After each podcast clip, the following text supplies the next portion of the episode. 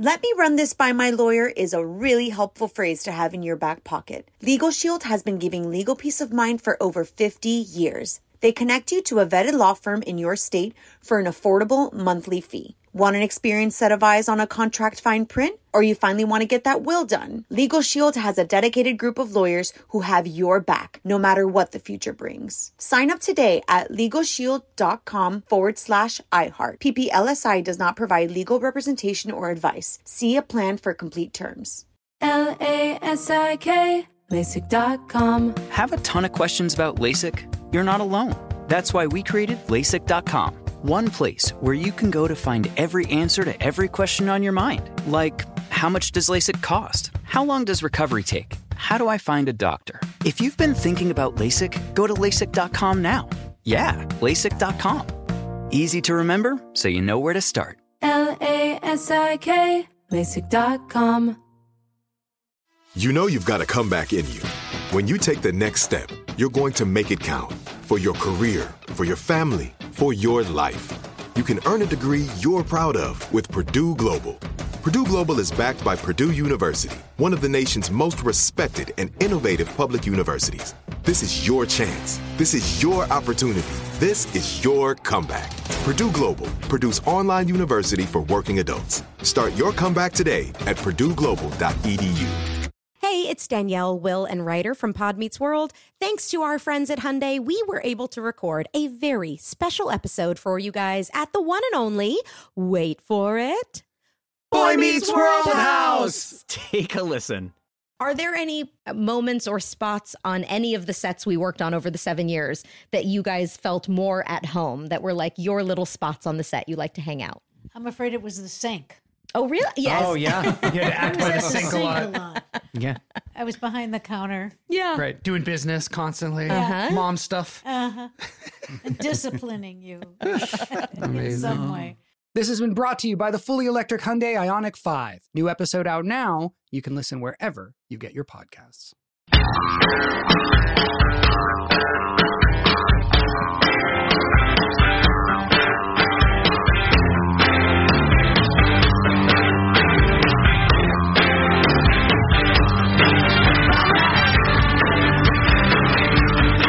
It's nothing short of an attack on women's basic human rights and civil rights. Uh, and it's something that women of America are going to have to fight against uh, with everything they've got.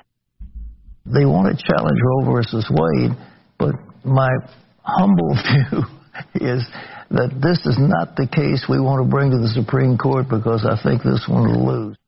So that was Senator Kirsten Gillibrand doing the uh, saying the same thing all the Democratic presidential candidates said yesterday about the war on women and all that sort of stuff. And then Pat Robertson, who's on the other side, he's a televangelist. He's on the other side who who has problems with Roe versus Wade, but doesn't think this is the way to go about it. Right. Although I think he's missing a key point or two. And uh, David French, senior writer for National Review, senior fellow at the National Review Institute, has written an absolutely uh, terrific and thought provoking piece about what Alabama and Georgia are trying to do. And David French joins us now. David, how are you? I'm good. Thanks for having me. Oh, it's our pleasure. Really enjoyed uh, your your reasoning in the article. Why don't we lay out for the folks? Uh, the, the the legislatures in Alabama and Georgia understand this law will not take effect, effect anytime soon. What are they trying to do? Well, what they're trying to do is create the right vehicle for challenging Roe versus Wade. And the reason why they they drafted the law with this in mind, in some in some really important ways. One uh, is this is a law unlike a lot of the restrictions on abortion that you've seen. These more modest restrictions, for example, that, um, for example, say you know an abortion clinic has to meet these kinds of medical requirements and facility requirements, or that abortion doctors have to have admitting privileges. Uh, this is far beyond that, far beyond that. And and what they've done, and because and the reason why they they've done that, one is as a matter of moral conviction, and the other reason is that the court could uphold every one of these modest abortion restrictions that are before it now, every single one of them, without touching Roe or Casey.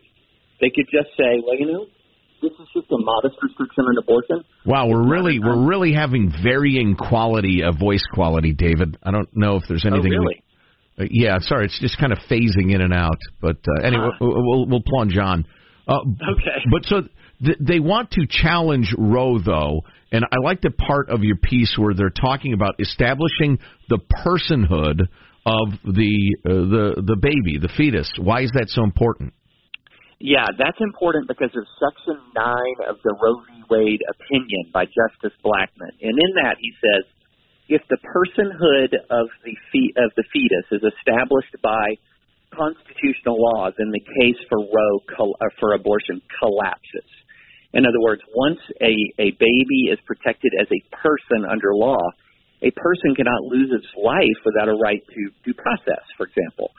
Um, and so then the abort case for abortion collapses. And so what these both Alabama and Georgia are doing is they are saying that there that an unborn baby in these states is a person. They're bestowing under state law personhood on the baby, and now they're saying, well, we have established personhood under Roe. The case for uh, abortion therefore collapses. Now, the um, the counter argument to that is that well, under Roe, the only thing that matters is the, whether the federal constitution establishes personhood. But that's not really traditional American law. That the the parameters of individual liberties can be expanded by states, not contracted by states. And so what they're arguing is that by bestowing personhood on the child, they're expanding the liberty of the child.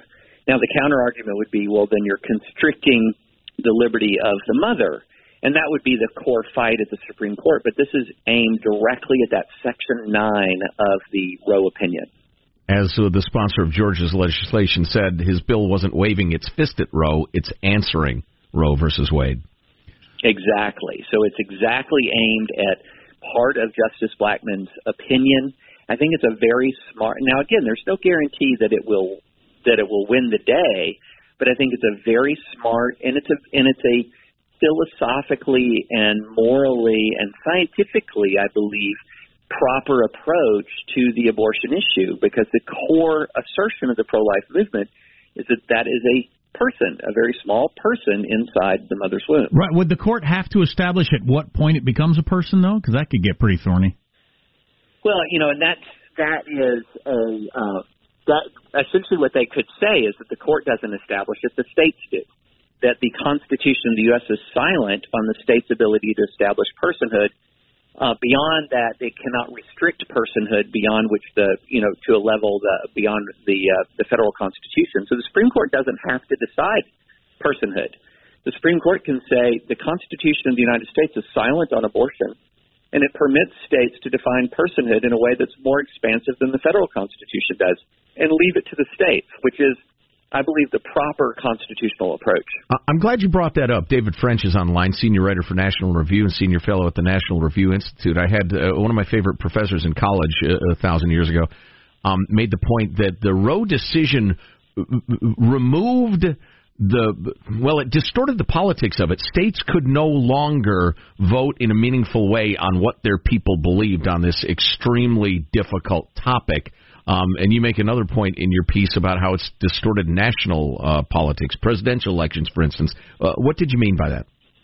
Yeah, so think about this. If I live in the state of Tennessee, and I do, um, and I want to impact the abortion laws of my state, by far, by far the most important election that I will cast a vote in is the United States presidential election because the president appoints a, a justice or can appoint justices to the Supreme Court. My own state Supreme Court, my own state laws are far less relevant to the actual right to an abortion than the jurisprudence of the Supreme Court of the United States. And this is something that has has meant that national politics now for a generation since Roe have become have escalated in intensity because here you have one of the most emotionally fraught issues, if not the most emotionally fraught issue in the entire all of United States politics. And your ability to impact it is at best indirect by voting for a president who appoints a justice, and then once the justice is in in, um, in office, he does what he wants to do. And so, what I say is, when you if you overturn Roe, if you in, live in New York and you want to protect abortion rights, then the most important election that you're going to vote in is going to be like your local state legislature. Right, and as you make the point, we've got this savage, bitter partisanship at the national level over an issue that we will have teeny, tiny, incremental, indirect effects on as Exactly. as voters, and so it's not worth all the hatred. Exactly. So it's distorting our politics massively. And eh, what we need in this country, we need to de-escalate presidential elections. We need to de-escalate national politics. Good luck with that. Yeah, it, but the citizens of California have too much power over the citizens of Texas, and vice versa. I mean, this is this is not what the founders intended. And and when you're talking about a hyper emotional issue like abortion, that is the Constitution of the United States is silent about it. This isn't the First Amendment. This isn't the Second Amendment. This isn't the Fourth or Fifth Amendment. The Constitution is silent on that. That is a classic recipe for resolution by the states.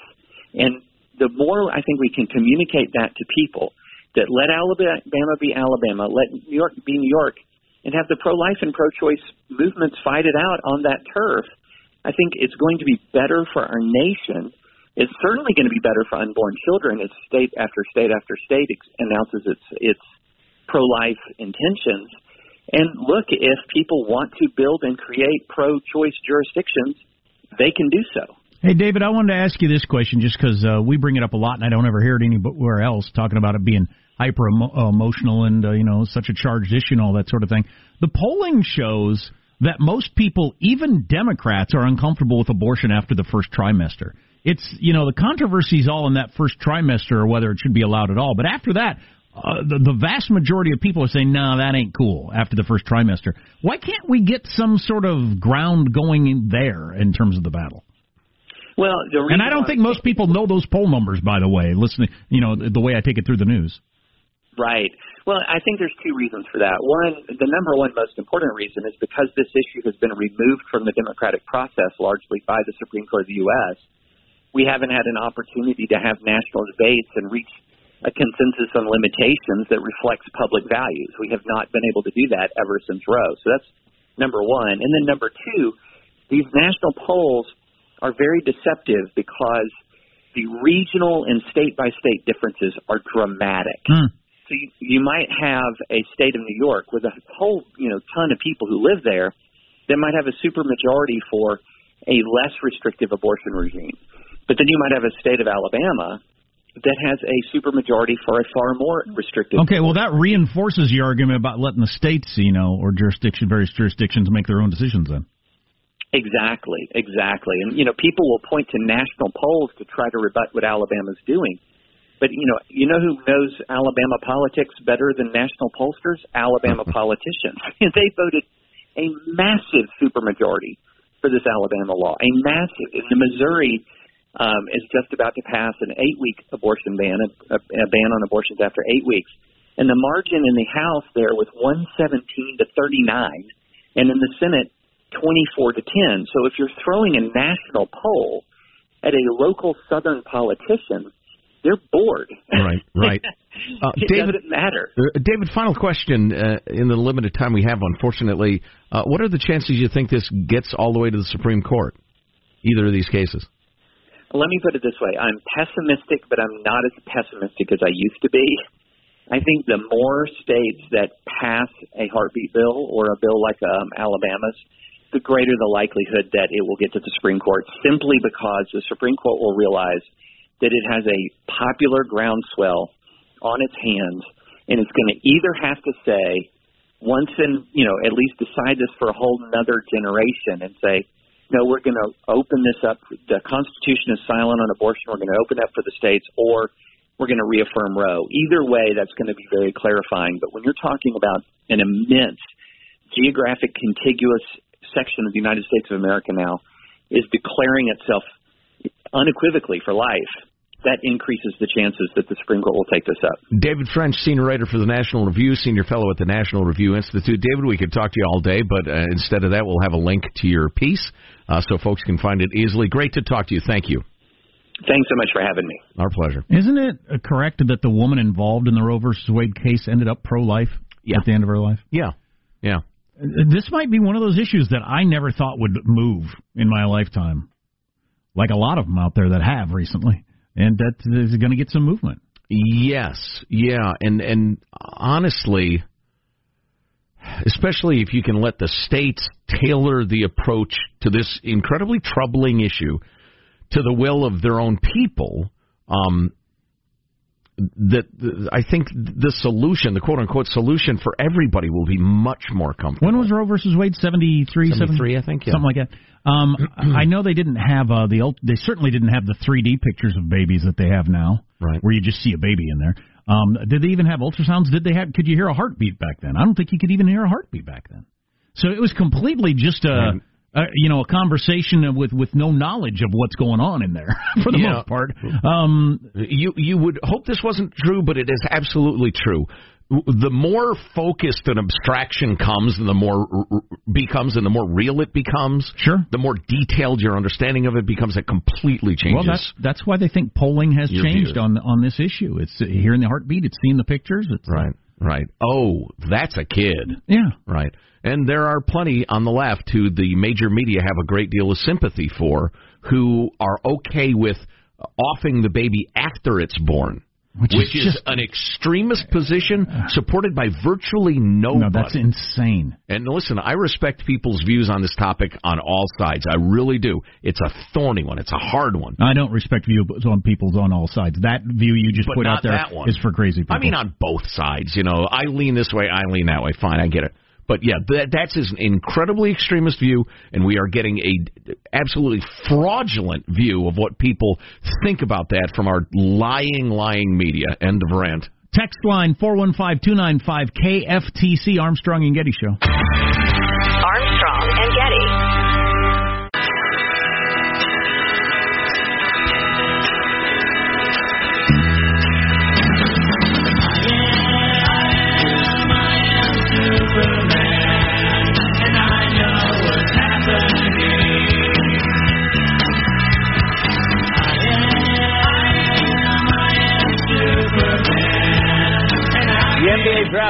Was last night with the New Orleans Pelicans getting the top pick. Even though New Orleans Pelicans sounds like a fake team name they would mention in a movie, so you know it's the future. It absolutely does. That is a good joke. So true.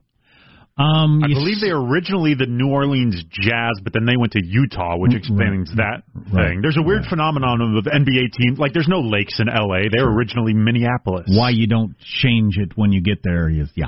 Um. Uh, so Zion Williamson's going to be the number one pick in the NBA draft, and I guess he was visibly disappointed that the New York Knicks did not get the first pick. And there's some talk that he refuses to play for the Pelicans, who are going to draft him. I, I find that very hard to believe. I think he's going to go there and he'll, he'll be he'll be fine. He- He's going to team up with Anthony Davis, the Brow. Okay, um, he's got a unibrow, so people call him that. Pelicans is not a good name. No, we were just talking about that. Really? Yeah. D- d- d- hmm. why why did Utah keep Jazz, and then so New Orleans has to come up with something else? Because it, it clearly should be the New Orleans Jazz and the Utah, whatever you want it to be. Right. Utah will probably be relieved. I mean, they'll be pleased to pick their own name, right? The Utah more than one wife, or whatever you want to call Oh, it. oh my God! That's out of bounds. That that that was Completely terrible. On it. I would like out to of seriously, seriously. I apologize to all of our beloved listeners in Utah. So that's one of That those. was uh, terrible. You get ejected for that. Play the that. buzzer again. That's not even a technical. That's, That's a, a- that's they throw you out of the game for that one. Next two games, The flagrant flagrant two. Draymond. You just punched our listeners in their privates. I don't know why I made that joke. One of my best friends lives in Salt Lake City. I'm there all the time. It's one of my favorite cities in the world. Um, My God, this this this calls for. Uh, uh, oh, wait a minute! I'm holding you in contempt. And every you're, you're in contempt of the Armstrong and Getty show.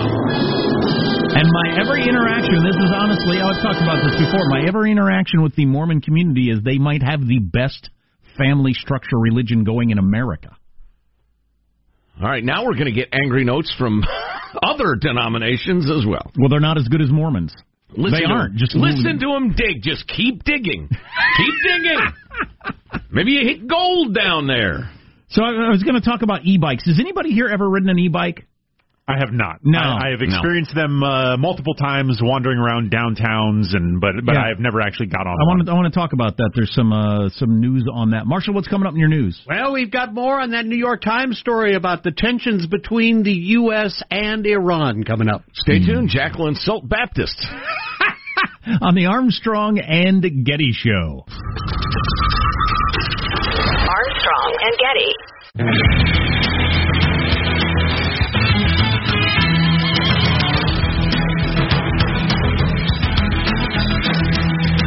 Now, Catholics, here's what's wrong with the Catholics. Oh, boy. Here we go. This ain't good. Working my way through the uh, religions. Well, uh, let's get the news now, Marshall Phillips. Well, photos of missiles on small boats out in the Persian Gulf is apparently what got the Trump administration worried that Iran might fire the missiles at U.S. Navy ships. Okay, I've been asking for days. What the heck's going on? What's uh, what what what what caused this tension? Well, now we know. New York Times reporting that those photos are what set off the debate over possible threats by Iran's Islamic Revolutionary Guard. U.S. officials say paramilitary forces loaded the missiles onto the boats, and then additional intelligence picked up threats against commercial shipping and the possibility that Arab militias tied to Iran would attack American troops in Iraq. That would be insane. That would be a crazy thing to do. Yeah. yeah. Although, as we were discussing earlier, if you can like remove the regime by one degree, like Putin's little green men, for some reason people act like, well, it's it's not uh, Russia at war per se, and and so they get away with stuff. The uh, lawmakers in America here from both sides of the aisle say they want more information on the possible threat from the Iranian backed forces that's prompted the non essential American personnel in Iraq to head home. South Carolina Republican Senator Lindsey Graham saying, I have no idea what the threat stream is beyond what I read in the paper. And I think there are a lot of people in my shoes that are going to support standing up to Iran, but we need to understand what we're doing. Lindsey Graham doesn't know? Yeah. If he doesn't know, nobody knows. That's what he's saying. So Germany and the Netherlands stopped training Iraqi soldiers, as that's part of their deals. They're pulling some of their people out. Right. Other countries are going along with this. And Sky News is reporting the UK has raised the threat level for British personnel in Iraq because of the heightened risk, risk rather, from Iran. The Brits have raised the level of alert from hello to what's all this then? Sky also saying that British forces and diplomats in Saudi Arabia, Kuwait, and Qatar have also been placed on an increased state of alert. So some kind of intel is floating around Sure, now. if you've got the Revolutionary Guard exporting a shocking number of rockets all of a mm-hmm. sudden, yeah, that'll get your attention. Well, Bill de Blasio has announced he is going to run for president in 2020. New York, Yay! New York City mayor now the All New York mayors have an overinflated sense of their worth because of the way the media works. They think all of America hangs on everything they say the same way New York media does. New York City mayor now jumping into the crowded field announcing his real name is Werner Wilhelm. Yeah, that's his recht. he made the announcement He that changed it, you know, Marshall.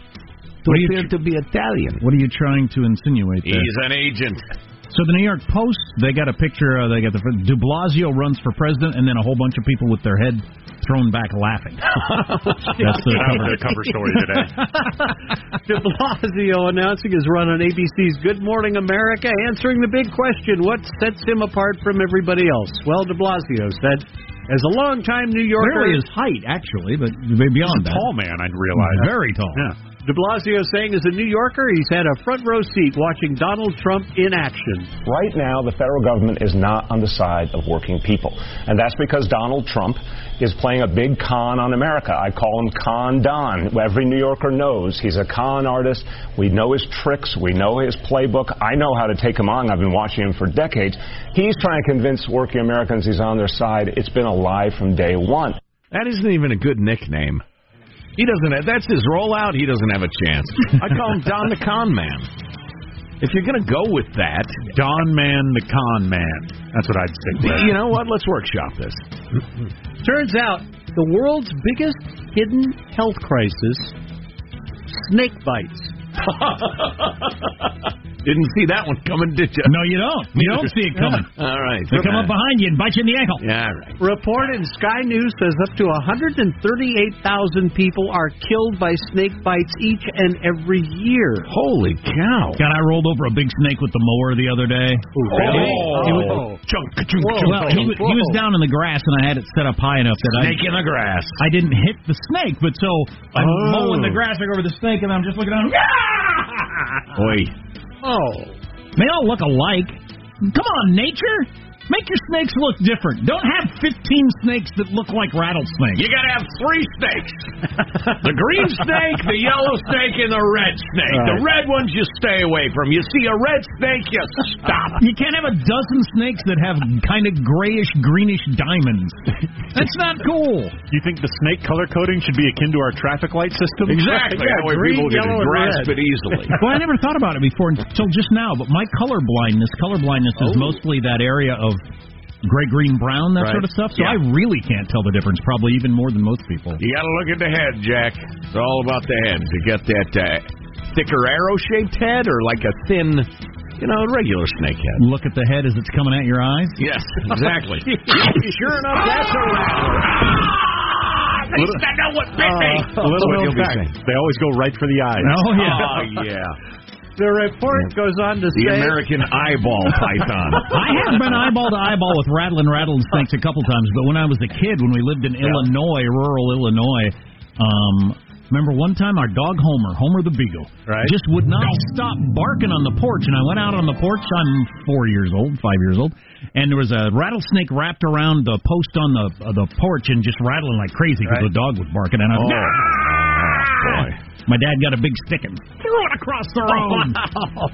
And then I went out to my sandbox once, and there was one wrapped around my little shovel in the sandbox, rattling at me like crazy. Wow. And our Hey, neighbor, that's my shovel. and our neighbor came over and shot it with a pistol, which is another good way to get rid of them. Well, I think I told you when I uh, was in Boy Scouts at Boy Scout camp, uh, we uh, would go out and hunt rattlers. And you, what you do is you got a stick with a fork at the end of it, and you Yeah. wait, and if they came out, you put it right uh, at the back of the head. I actually remember doing that in Boy Scouts too, walking uh, with with the stick with the fork in it. yeah. Right. We had a neighbor that came over, saw the snake rattling, picked it up by the head, and threw it in a sack. Wow. Yeah, you oh. got to know And what you're said, doing. "Ooh." Yeah, Do not try this at home. Because Oh. you're snake handlers, you're people. Yeah, he said, "This is great. I'm going to make a belt out of this. Thank you so much for letting me have this snake." Oh, and he drove Check, checks another denomination off his list of Yep. religious folks to offend. He was a simple man. And in the NBA Finals, Bucks beat Toronto 108 to 100. They take Game One of the East Finals and Game Two of the West Finals. Warriors Blazers. That's going to be tonight in oh, Oakland. It'll be a war. At your news, I'm Marshall Phillips, the Armstrong and Getty Show, the conscience of the nation. So e-bikes are a thing. They're way more of a thing than any other kind of bike. Have you according to little rental bikes you see there in the cities? Is No, that it's what the they call it's those? the bikes that got an electric motor on them. Well, they're the moped of the Oh. '70s, but now they're super hot and look cool. They don't look dopey like they did back in the day. I- uh, what do you mean, dopey? I rode one. they look better. They don't necessarily look cool. Well, a lot of cool people seem to be riding them for some reason. It, Right. It's got a cool vibe. Mopeds were very mocked. If you if you remember mopeds from way back in the 70s. Mocked again. I rode one. But these like the cool people are buying them for whatever reason. Yeah. Uh, more on that in a little bit, and how we're not having uh, children anymore. So none of this is going to matter. We're going to go away as a uh, as a country and a species. Um, and Which will lead inevitably, of course, to a planet of the apes. but but first, we really like Ian Bremmer and his thoughts on international stuff. We're going to talk about the trade war, who's winning, who's losing, how that will come about. Next on the Armstrong and Getty Show. Armstrong and Getty.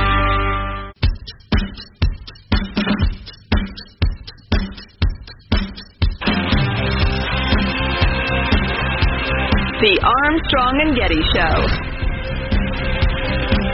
The topic is the trade war with China. Two very simple questions for our guest Ian Bremmer. When will it end? And who will be the winner? And as soon as he answers those, we'll move on with our lives. Mm, Ian Bremmer is the president and founder of Eurasia Group. That would be a waste of the brilliance of Ian Bremmer. Please. Ian, how are you? I'm very well, sir. How are you guys? Excellent. When will it end and who will win? Uh, well, I mean, we will win.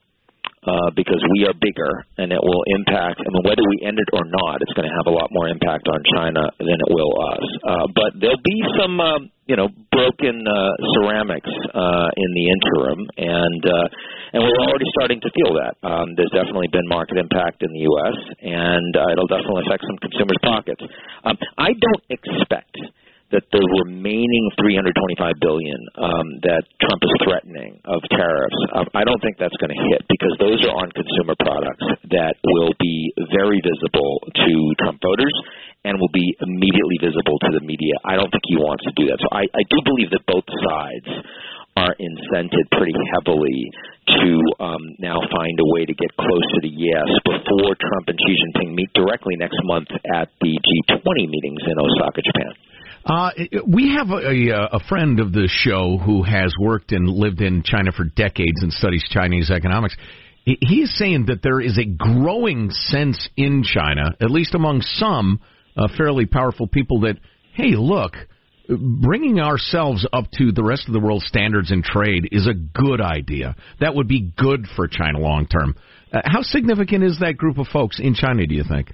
It's growing. Uh, you know, China used to be um, a technological power purely because they stole stuff from the Americans. And if that's the way you build your technology, then you don't want to get to our standards. But today, uh, China's the world leader in some areas of technology. They're better at voice recognition and facial recognition than we are. Um, they're better at ride sharing um, than we are, in part because they just have so much more data. I mean, when you have 800 million people on smartphones and 50 times as much digital commerce as the Americans, five zero. Wow. Right. Then, then you're just going to get better at this stuff, right? And and in that regard, you've got a lot of Chinese companies that are nominally private sector, but very aligned with the Chinese government, not like our private sector companies, that actually want to make sure that their own patents are protected. Their own intellectual property doesn't get stolen by anybody, by Chinese competitors, by Western competitors.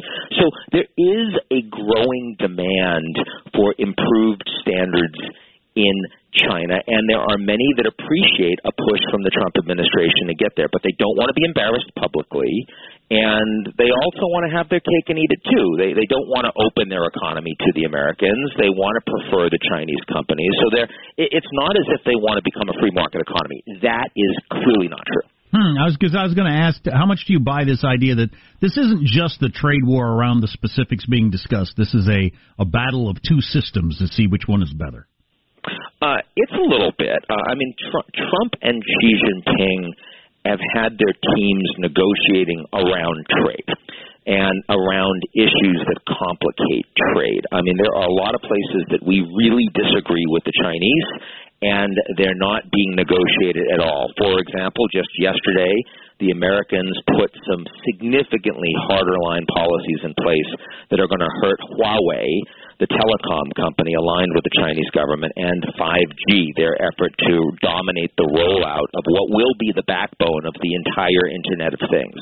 So, I mean, the fact that the Americans and Chinese have been talking on trade hasn't had in, any impact on our fight with them on technology, or on Taiwan, or Hong Kong, or the South China Sea, you know, or the Uyghurs, for example, a million of whom are being held in detention camps um, inside China. None of that is coming up in the negotiations that we're having with them on trade. But what that also means is that if we do get a deal on trade, and on balance, I'm more optimistic than than pessimistic. I still think that the level of trust between our system and their system is near zero, and the likelihood of conflict that we will have on all those other issues uh, doesn't get reduced um, in the aftermath of a big announced deal. Really? How interesting. Hmm. Ian Bremmer, president and founder of Eurasia Group, on the line. Uh, I, you know, use a percentage, use a letter grade, use whatever you want. Um, how optimistic are you that this gets resolved, say, within the next uh, two months? Two months, uh, probably 40%. By the end of the year, north of 50. But even if it doesn't get resolved, I would be surprised if we see um, the tariffs hit the entirety of Chinese imports into the United States. Hmm. Really interesting. I- In the context of the markets, I'm more optimistic than not. Um, I think, you know, you, you look at where the average uh, American market participant is right now. I'm probably on the bullish side. Right. Ian Bremmer, president and founder of Eurasia Group. Ian, uh, really enjoy it. We know how busy you are. Look forward to a longer chat down the road, but uh, thanks a million. Great talking to you guys. See you soon. Yep. That was the best thing I've heard on the China trade thing. Oh, yeah. God. And it's not Trump's trade war is hurting. The, you know, I know. Yeah, oh my God! Can we talk about the bigger picture, please? Oh, yeah, remember the the stock market going into the tanker on, on Monday? Right, Well, it's- Trump's crash. It's pretty much back to where it was on Friday's That, close. that drives me crazy. Yeah, yeah, and I saw shows that I like with hosts I like talking about that with serious tones. Let's go to our correspondent on the floor of the of Wall Street here at the Down. What does this mean to people in their 401k? It doesn't mean freaking anything. Well, by if you were going to cash out completely today at noon, that's been your plan since you were a wee lad or lass. Okay, great. Then you got a problem because you just lost three percent, or you could wait two days. Or I it was know. an opportunity to strengthen your positions and things. There you jump As in, me, right? The big brain, positive Sean of the investing class. did. Buy high, sell high. Is that it? But Ian Bremmer, right there, who's no Trump fan, follow his Twitter feed. Who's going to win this war? We are. No hesitation whatsoever. So there you go. There you go. There you go. I tell you what, I'm so mad at America's media today. There are a number of issues that they are just wildly out of line in the way they. th- th- There's such a distorted lens of the way America really feels and is. Just makes me nuts. But I was kind of surprised that uh, in two months, 40%, I'm above 50 by the end of the year. By the end of the year, you just get over 50% this is going to end. That, that Wow. surprised me. That's a lot longer term than I was expecting. Yeah, Ian Bremmer with more bombshells than the Iranian Revolutionary Guard. hey, there's a little geopolitical. The Uyghurs sounds like a sitcom. Meet the Uyghurs. But that's the uh, the the Muslim group they're holding in uh, yeah. concentration camps there in China. yeah, yeah, at least a million. Amazing A how million. it's amazing how little coverage that gets. Some Hey. people say it's three million. Keep Three voting. million people in concentration camps. Keep voting for socialism. It'll be great. They just, just it's bad people who won't cooperate who end up in concentration camps, not good people who follow the government's orders. I haven't seen anybody drop an M bomb on this story, but it looks like a moped to me. E-bikes. So bicycle sales have been flat for years now. Uh, about the same number of people who need a bike or buying a bike, I guess. But um, but e-bikes, eighty percent growth in just last year. And I see them all over the place. In every bike store I go in, I go into a lot of bike stores because I got kids and I got bikes and I need seats and pedals and tires and stuff. Every bike store you got in, they've got tons of e-bikes out front. It's there. It's clearly a big push for them. I had no idea. They're these electric bikes. They look like a bike, but they got a thick a thick part on the metal pole that goes along the front, like the main tube Oh, has wow. a thick part on it. That that's an electric motor. Wow. And it's just like the It's moped. petite. If you're old enough to remember the 70s, I never rode a moped because I didn't live in a part of the country where there was any pavement. So Oh yeah. I had friends who got to ride bikes on pavement. And I thought that must be so cool. Get your motor running, head out on the highway. There I was in my moped. Oh, look at my hair streaming behind me. Oh yeah. All my bike riding was on gravel always. So, um, but yes, so it's got a little motor in it, and you you turn on the motor if you feel like doing that, or you pedal if you're in the mood.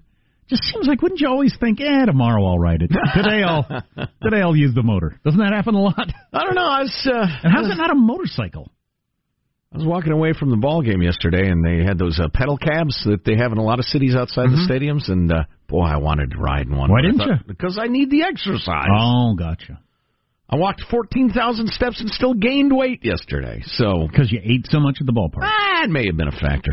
Here- here- here's what you do: you take the pedal cab, you tell the guy your lucky day, you just get a break, You get in the back. and then you jump on, jump on, and you pedal your family I around. could have. I should have. I would have. Did you eat more than the bratwurst you mentioned, or was that all you ate? Uh, oh, n- that's most of it. There's no need to get into specific. I mean, the, the, the science, the tie between eating and weight gain has not really been made by science, so I don't see any reason It's to really overblown. get into it. Correlation's not causation. Yeah, it's Right. a time of the year with the moon cycle. You're holding water and Very sugary drinks. It's been alleged but not proven. I, I just don't know. But uh, boy, was that a good brat, man.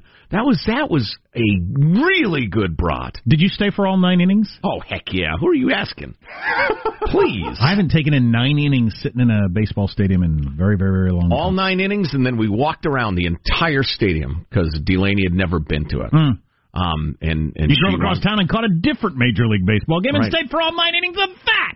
Well, it, this is great. I tell you what, I, I adore my my daughters, both of them. But this one, uh, you know, I was hanging out with yesterday.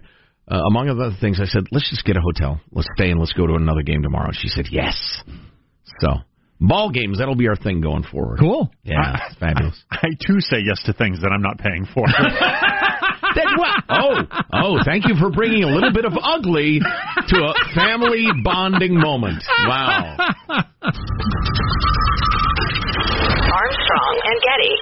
Are you still searching for your perfect place to call home? Well, now is the time to buy at Fisher Homes. If you're looking to move in before the end of 2024, May could be your last opportunity to start building your dream home and close before the year's end. If you're hoping to move in even sooner, Fisher Homes also has homes that are move in ready and waiting for you, where you can start enjoying the benefits of homeownership even faster. Schedule your personal tour with a new home advisor today at FisherHomes.com and make this spring the season you find your perfect home sweet home. Tired of restless nights? At Leesa, we know good sleep is essential for mental, physical, and emotional health. From memory foam mattresses to hybrids that keep you cool all night long, Leesa's mattresses offer exceptional comfort and support with free delivery and 100 nights to try out your mattress in the comfort of your home. For a limited time, save up to $700 off select mattresses plus two free pillows. Go to leesa.com slash iHeart for an additional $50 off mattresses and select goods. Exclusions apply. See leesa.com for more details. Hey guys, back at the playground again, huh? Yep. You know what this playground could use? A wine country. Heck yeah, and some waves so we could go surfing. Oh, Ah, love that. A redwood forest would be cool.